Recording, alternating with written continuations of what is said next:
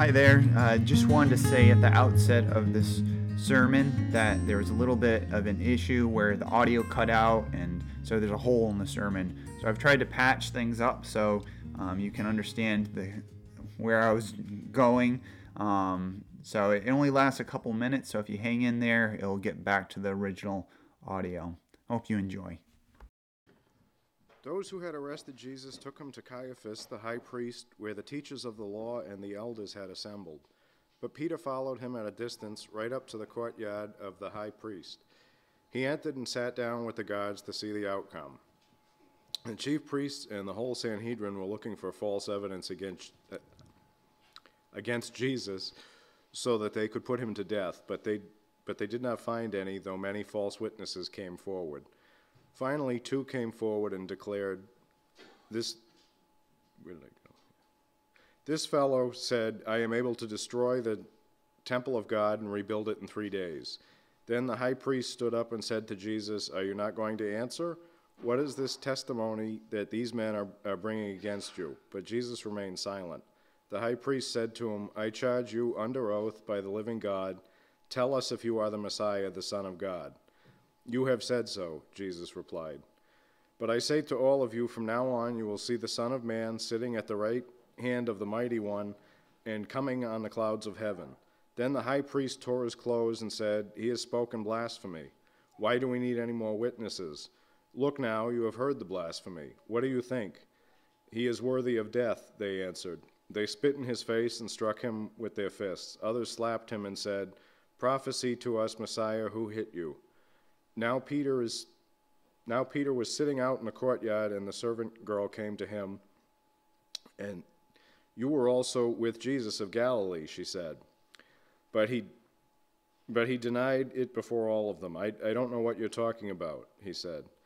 Then he went out to the gateway where another servant girl saw him and said to the people there, This fellow was with Jesus of Nazareth. He denied it again with an oath, I don't know the man. After a little while, those standing there went up to Peter and said, Surely you are one of them, your accent gives you away. Then he began to call down curses, and he swore to them, I don't know the man. Immediately a rooster crowed. Then Peter remembered the word that Jesus had spoken Before the rooster crows, you will disown me three times. And he wept bitterly.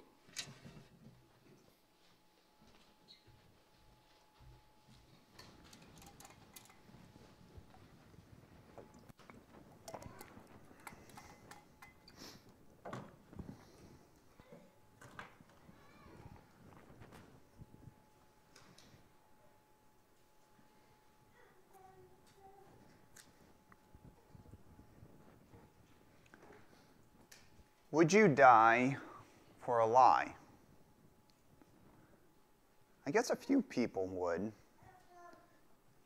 You can imagine a parent falsely confessing to a murder that their son or daughter committed to protect them.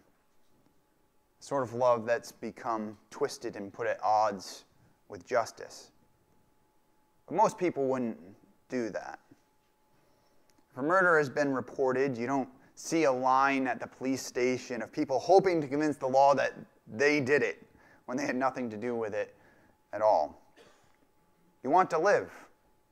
And when you die, you want to keep your good name and not go down as a murderer. So, how about this then? Would you die for the truth? Maybe a few would. You see, the choice here is will you lie or will you die? Because we lie when we deny the truth that we know. Of course, you probably want to know what you're being asked to lie about. After all, does it really matter to say that potatoes grow in trees and not in the ground? Doesn't seem like it matters all that much. You might not think so. But you see, lies have a way of growing in a habitat friendly to them. You get a society built on lies by making these seemingly small compromises. Literal death doesn't even need to be threatened. The living like their good name too and hate their neighbor's disapproval. The lies erode formerly firm realities until we're suddenly asking who is a human being? What is a marriage? What is a man? What is a woman? And before long, which humans have lives worth living?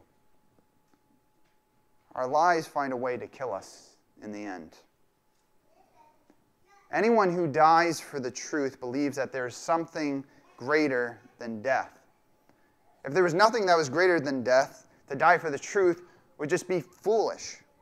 So when we look at a passage like this, a passage Matthew 26 verses 57 through 75, we see two men who are asked to tell the truth in the face of death. One does, and one doesn't. One has faith, and the other has little faith. So we start by looking at the first man, Jesus. Now, you recall in just the immediately preceding verses that Jesus has been arrested. Judas led a whole contingent, possibly 600 soldiers, to the Garden of Gethsemane. He knew Jesus and the disciples were going to be there. And he betrayed Jesus with a, t- with a kiss. They arrested Jesus, and the disciples scattered. And so now you come here to these verses, and we're led to the scene of Jesus' trial before the Jewish religious leaders, the Jewish elders. What's interesting about Matthew's account here is he seems to kind of collapse things, to condense things. Because as we look at the other gospel accounts, we catch other details as well. And this is why it's important for us to remember that the gospels are intended to be complementary to each other. They fill out details that the others might not include, kind of like eyewitness testimony that you might have in a case. You don't want just one witness, you want several witnesses. That's what we have with the Gospels. So in Matthew's account, it says they take Jesus to Caiaphas. In John, in John's Gospel, he mentions that they actually stop first at Annas' house before they get to Caiaphas' house. Now you're like, who's Annas? Annas is Caiaphas' father in law. And Annas had been a high priest himself, so he was a real kind of one of the higher ups, even though he wasn't high priest himself.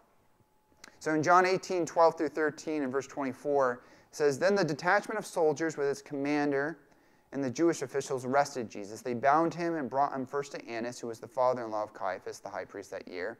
And then Annas sent him bound to Caiaphas, the high priest.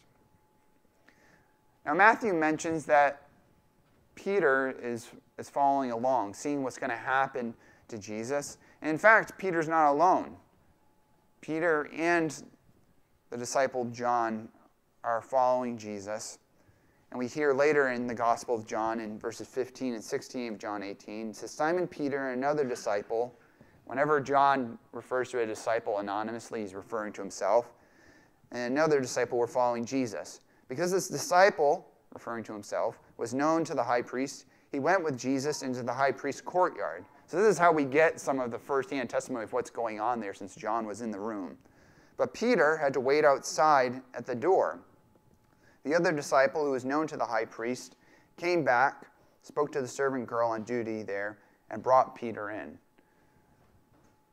So you've got the two disciples there, and the way that Peter kind of makes his way a little bit closer is because John's there to kind of advocate on his behalf because he has some connections.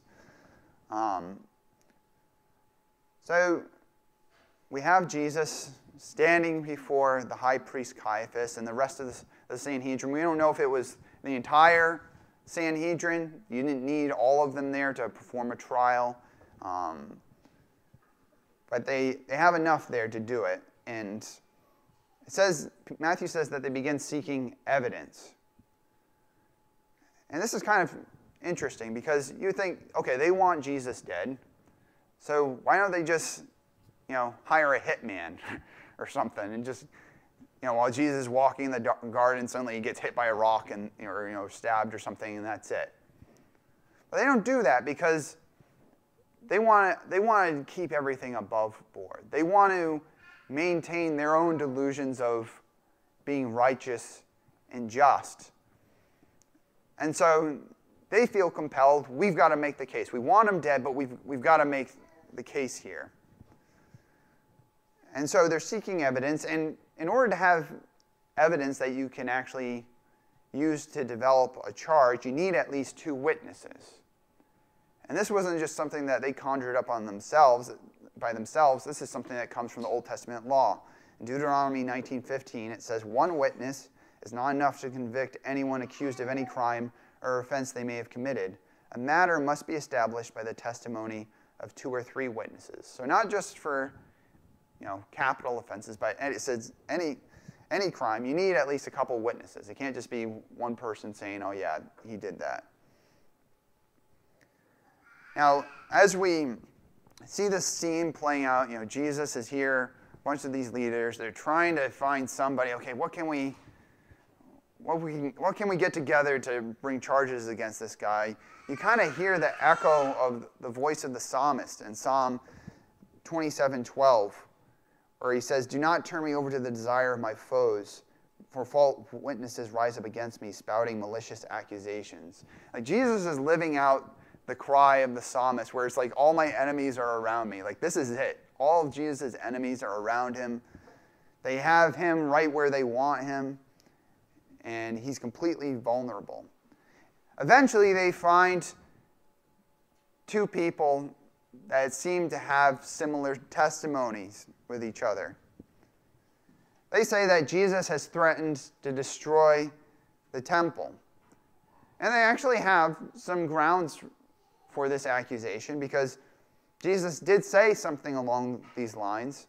We hear it in the Gospel of John in John 2:19. Um, this is the occasion when Jesus first goes to the temple and cleanses the temple. It seems like there's a couple of occasions when he went and did that and turned over the tables. Um, so in the beginning of John's Gospel, and he tells the people there, "Destroy this temple, and I'll raise it again in three days."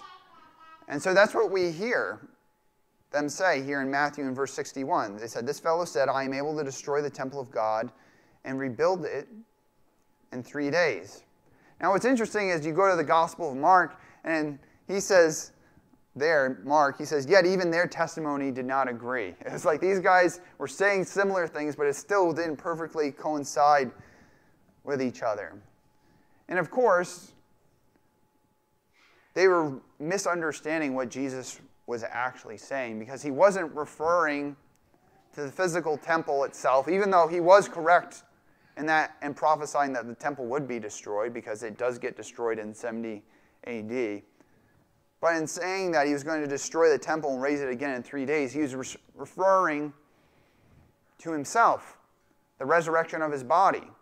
And when Jesus rises from the dead, he makes it possible so that we can be joined to his body, and so that collectively we constitute the new temple of God. The temple of God is no longer a piece of stone marble architecture, it is you, it is the church worldwide. That's what Jesus is talking about here. But the charge was good enough for the high priest to try to use it as, as grounds for putting Jesus to death. And so in verse 62, we hear the high priest say to Jesus, Are you not going to answer? What is this testimony that these men are bringing against you? And Jesus' initial response here is quite interesting.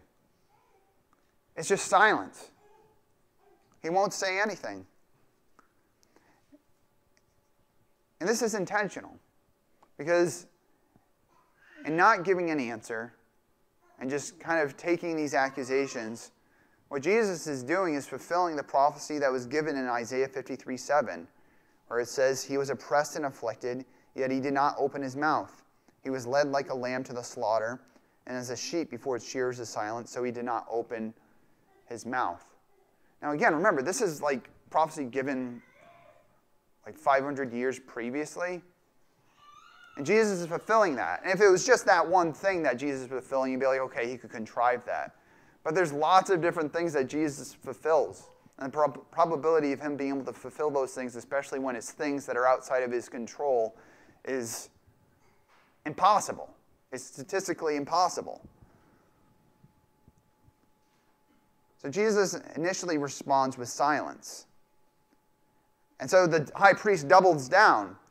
He says, I charge you under oath by the living God, tell us if you are the Messiah, the Son of God. So the high priest here is saying, Go on the record, once and for all. Are you or are you not the Messiah? And this is this is this whole question has been kind of thematic for Matthew's gospel. We see at the very beginning in the first chapter when Matthew gives his genealogy. He says, and there, thus there were 14 generations in all from Abraham to David, 14 from David to the exile to Babylon, and 14 from the exile to the Messiah. So, right from the beginning, Matthew's saying Jesus is the Messiah. And then later on, you remember that critical question that Jesus asked his disciples? He's like, Who do people say that I am? And they pipe up and say, Oh, maybe Elijah, maybe this or that. And then he's like, Who do you say that I am? And Peter answers, You are the Messiah, the Son of the living God. This is the critical question Who is Jesus? And is he, is he the Messiah? This is the question that was on the disciples' minds. It's on the question that all the Jewish people are asking.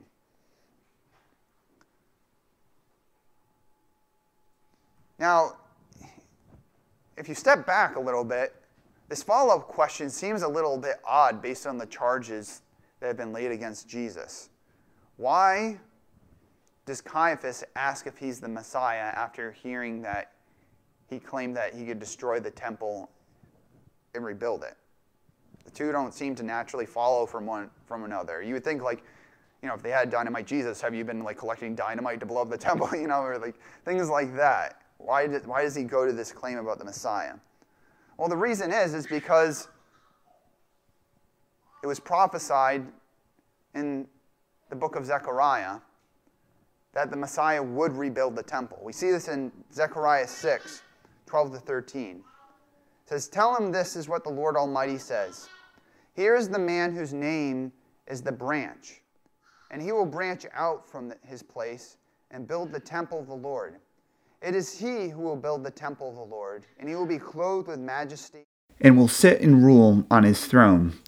And he will be a priest on his throne, and there will be harmony between the two.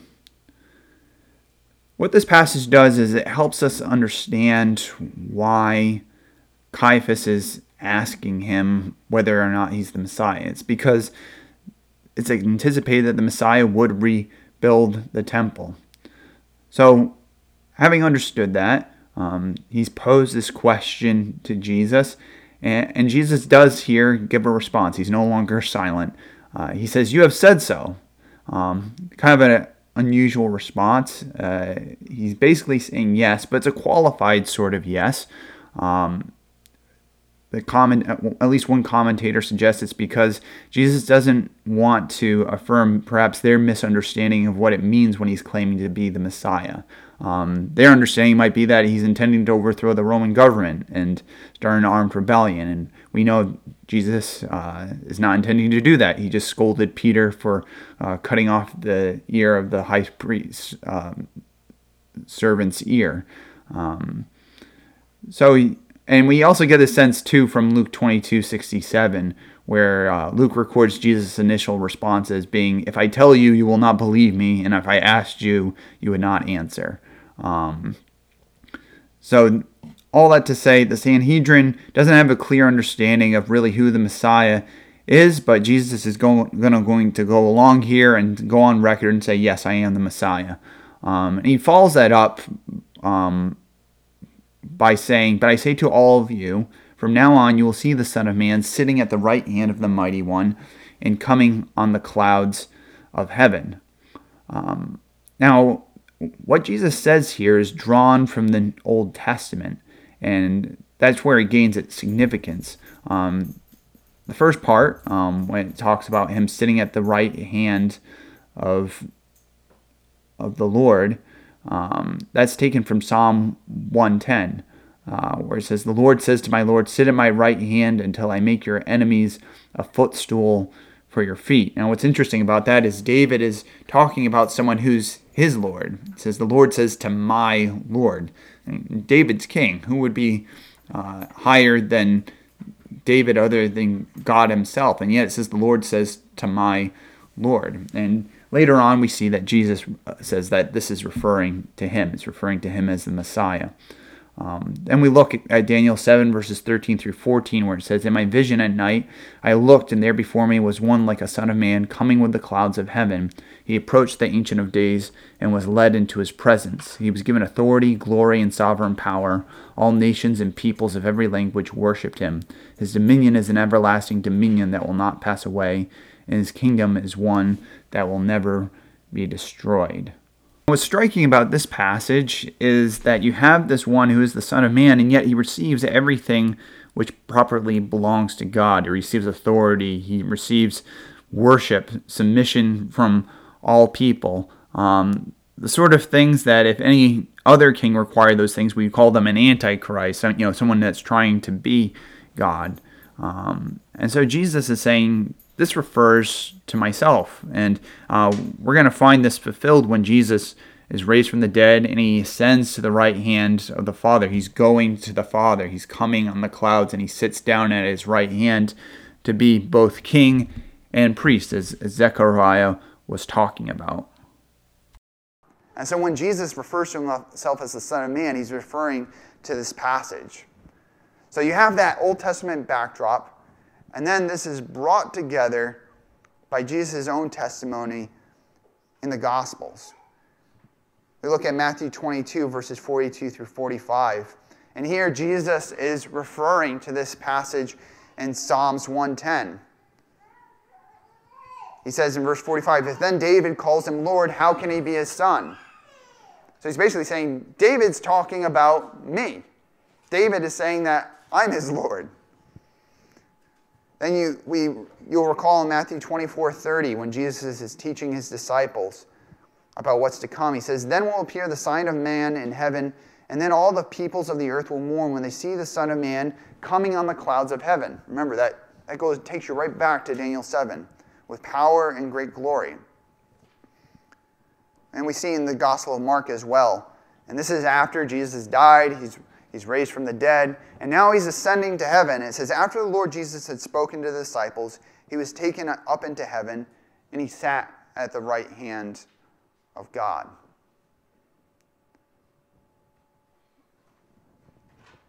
So, in hearing all of this, we understand that Jesus is claiming to be divine, that he is, in fact, God incarnate.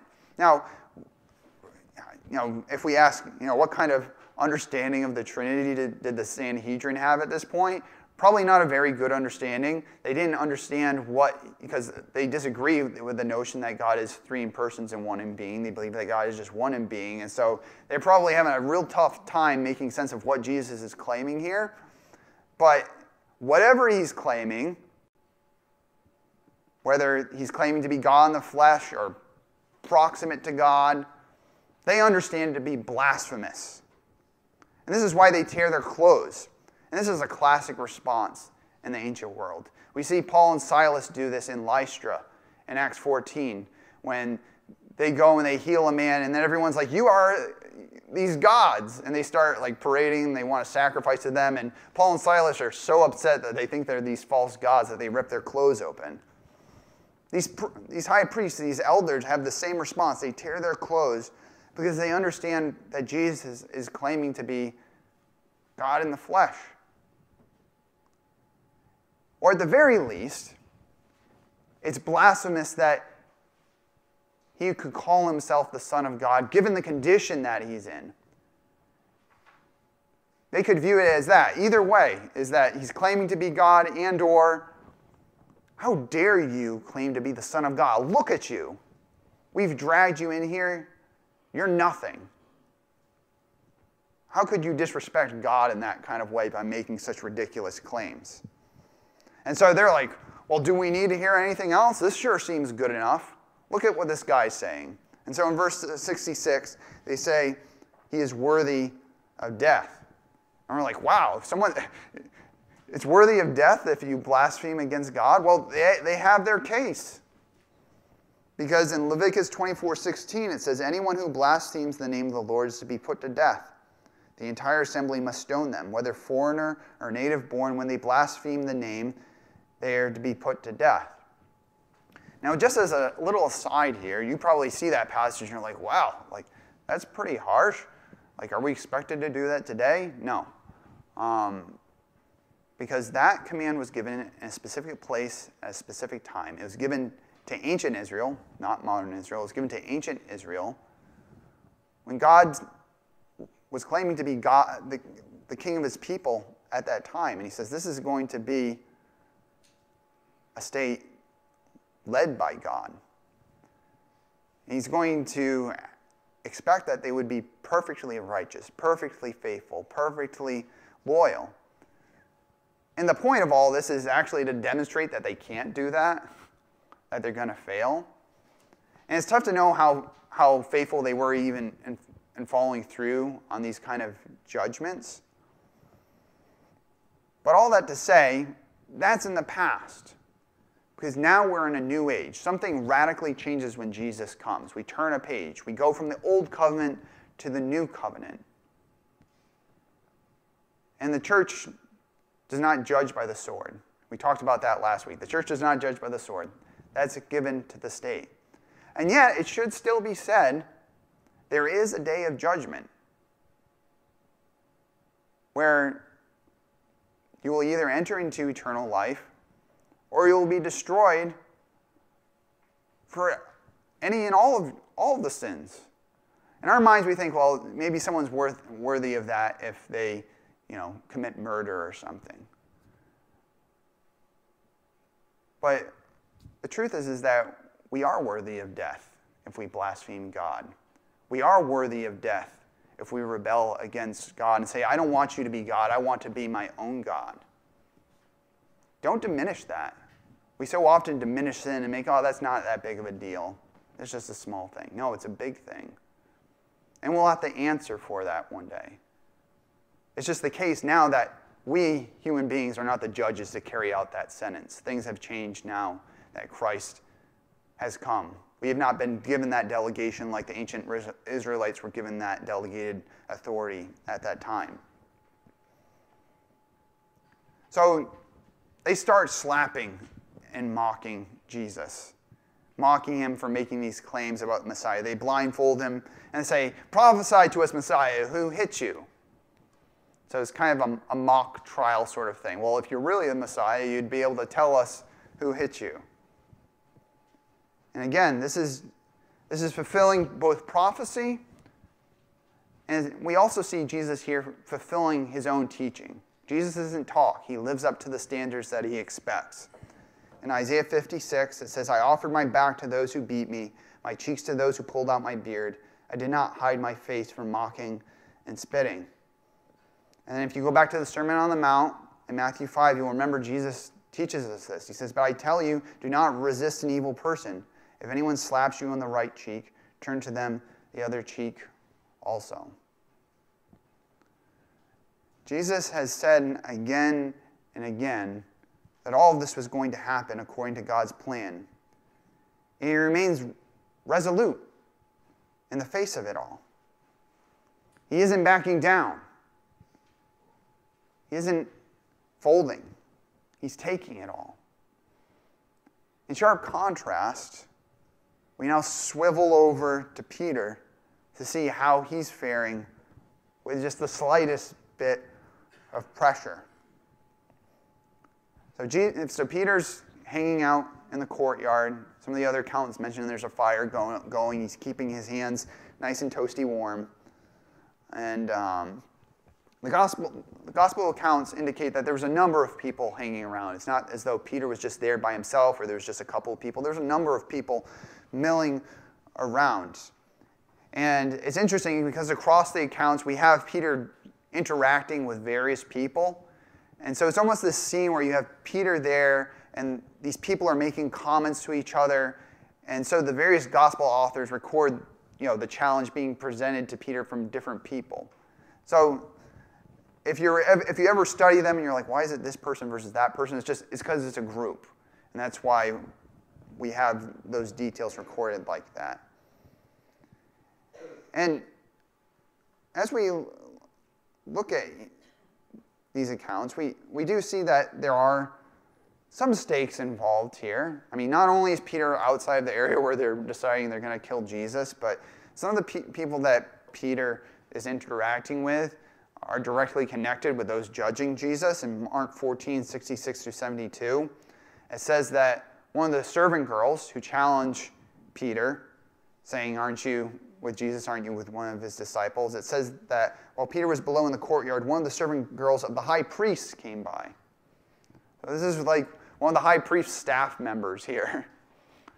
So Peter's thinking, like, if she figures out I'm a disciple, she can go run to him, whisper, him, whisper in his ear, and say, okay, drag this guy in there too. And then we also see in John 18 26 that one of the people that challenges Peter, it says that it was one of the high priest servants, a relative of the man whose ear Peter had cut off. So it's like, you know, he, he's probably pretty nervous because we heard last week he cut off a guy's ear trying to defend Jesus. He's like, I don't want this guy to figure out I'm the guy uh, who did that. Um, but it's difficult for Peter to hide. Because the thing is he has an accent. He's from Galilee. And it's an interesting detail here. It's one of those things that if this story was just concocted, no one would probably think to mention accents, but this is just a testimony to the authenticity of the account because we know that accents come to play in our interactions. And you know it's fake to it's it's hard to fake an accent. Like if someone from the south came up here and tried to fake a Boston accent, be pretty funny. Be like, "No, I'm not from the south." I'm like, "Oh yeah, sure. You know, I'm from Boston." No, you're not. I say wicked, you know, park the car, you know, things like that. Like you're not you're not fooling anybody. You can almost imagine Peter like, oh, um, yeah, I don't know what a Judean accent sounds like, but trying to throw that on, like, no, I'm not from Galilee. Um, but he's not convincing anybody. And it's interesting. He becomes so vehement in denying Christ that he begins calling down curses. And one of the comment, comment, commentators I was reading was suggesting he was actually kind of calling down curses on Christ. Matthew doesn't go so far as to say that explicitly.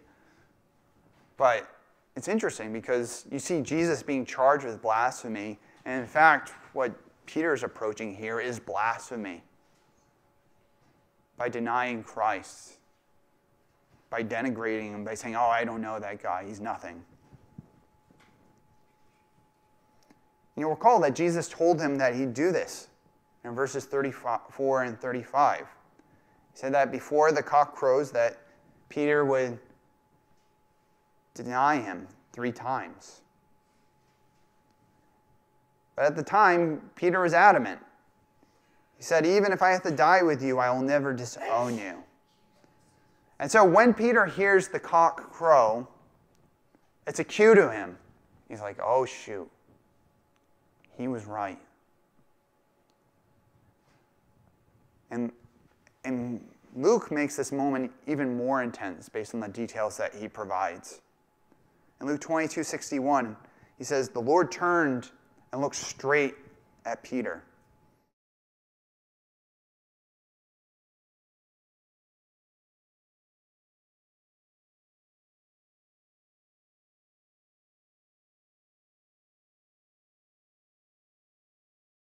To follow you to the end.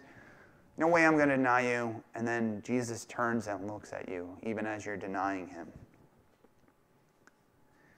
You can almost, you know, if, if this was portrayed cinematically, you know, as a movie, you could imagine this being played out where Peter has a flashback to that moment when he's on the Sea of Galilee and he steps out to go to Jesus and he starts sinking.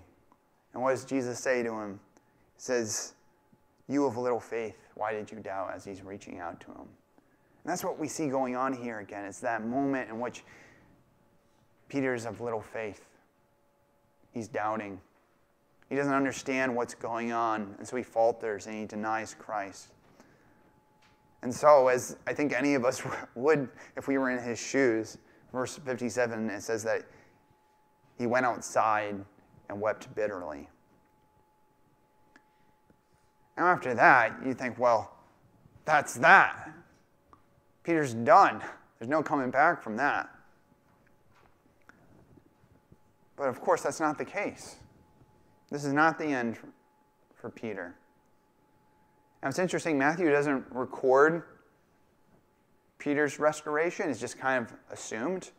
But in the Gospel of John, we're told the moment when Peter is kind of reconciled with Christ and he's restored. In John 21 15, they're along the Sea of Galilee. This is after Jesus' resurrection from the dead. It says, When they had finished eating, Jesus said to Simon Peter, Simon, son of John, do you love me more than these?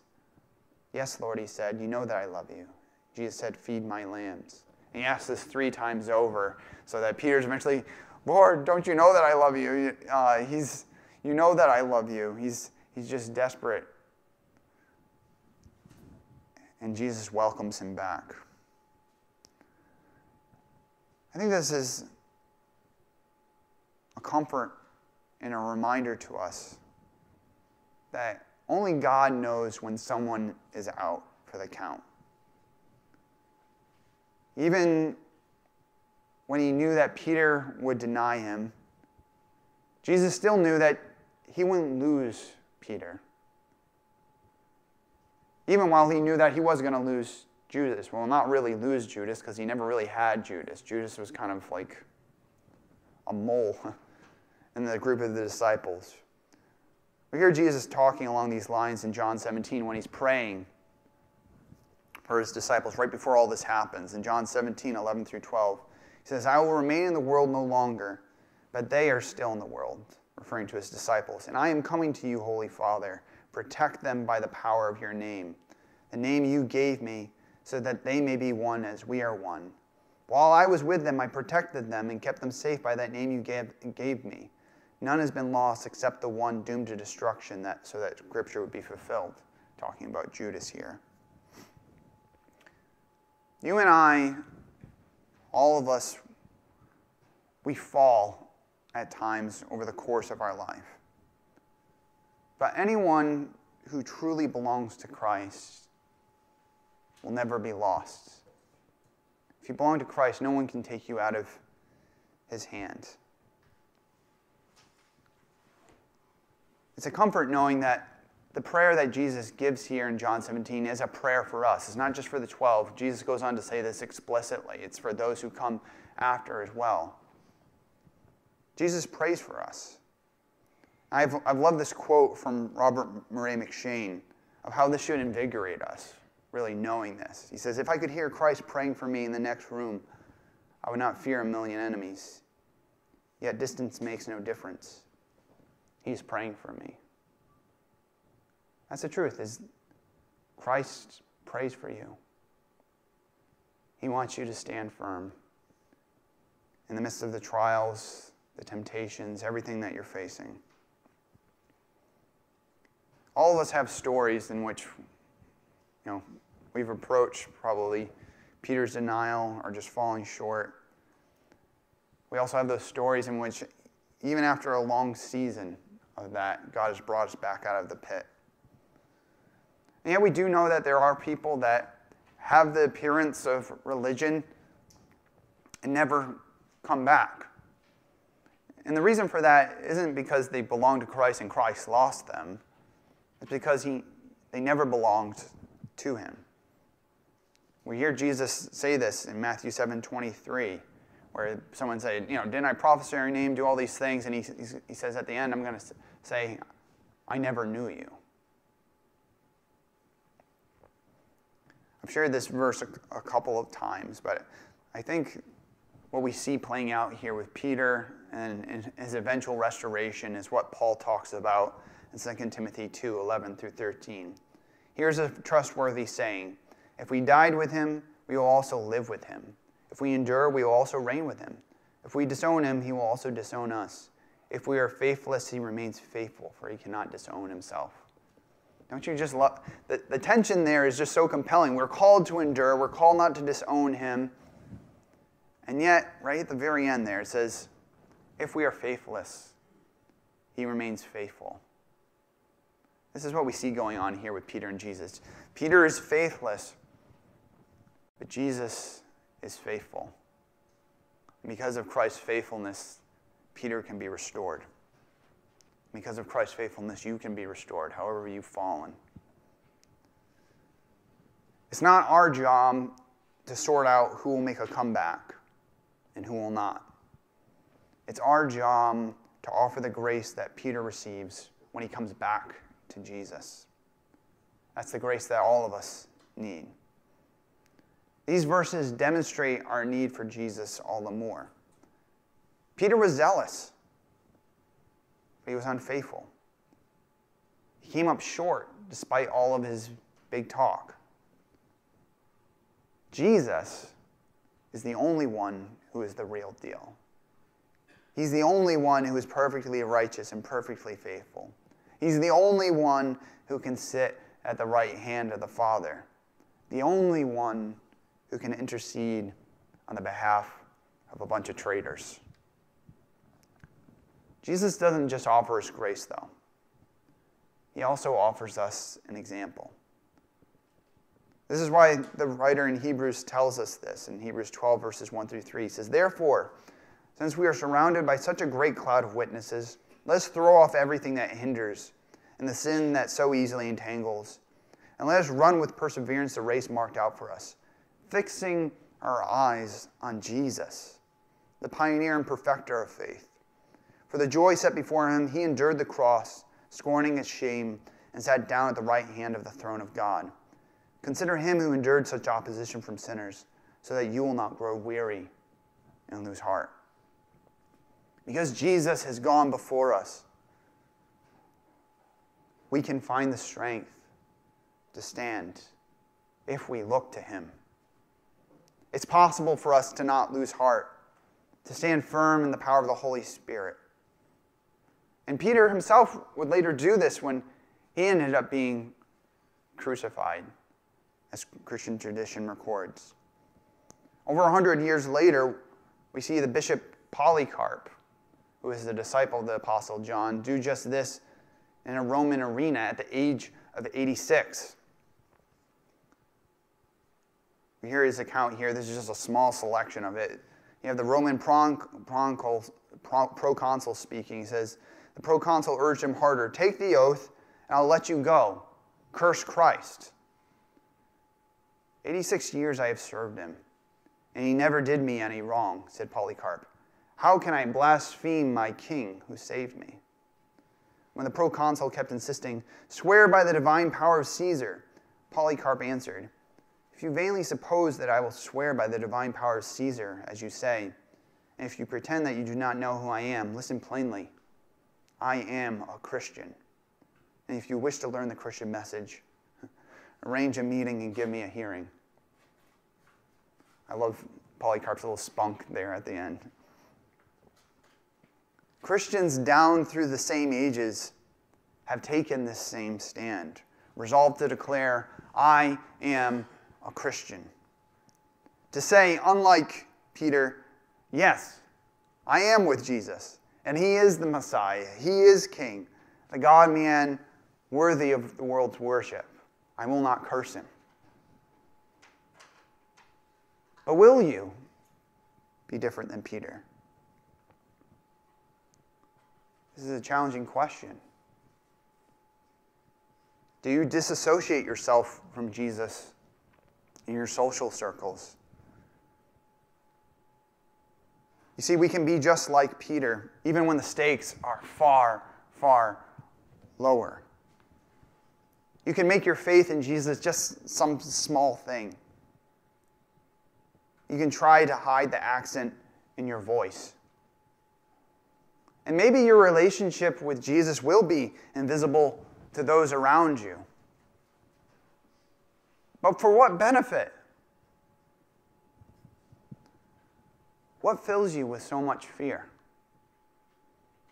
You worry so much about their gaze. But don't you know that the eyes of Christ are upon you? His face is turned to you. He wants you to look at him.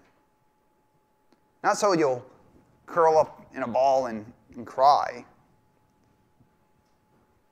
but so that you too will have the strength to stand, to be fearless, to be faithful, to run the race until the very end. For as the Apostle Paul tells us in 1 Corinthians 15, where, O death, is your victory? Where, O death, is your sting? The sting of death is sin, and the power of sin is the law. But thanks be to God, He gives us the victory through our Lord Jesus Christ. Therefore, my dear brothers and sisters, stand firm. Let nothing move you. Let us pray that we will not be moved and that we will stand firm with Christ. Let's pray.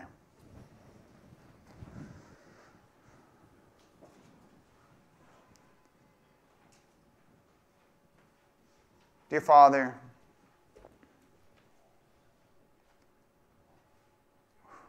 we have twofold reasons to be thankful this morning. We're thankful for Christ's faithfulness for two reasons, Father.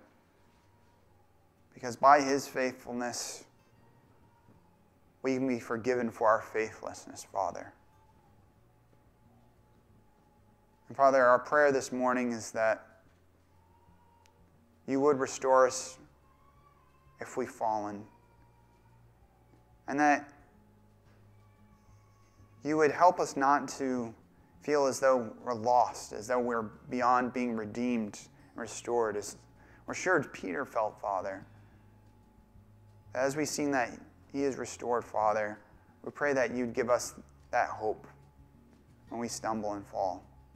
And that we would communicate that hope to others as well that they might come to Christ to be forgiven, to be restored. And Father, we also are thankful that in Christ we have an example that because of his faithfulness and his, his perseverance, we can follow in his footsteps, knowing that we will share in his victory. Help us to be faithful to the truth by the power of the Holy Spirit, such that we'll confess Christ wherever we go and in whatever ways you call us to, Father, both in word and deed. This is our prayer. In the name of Jesus Christ our Lord. Amen.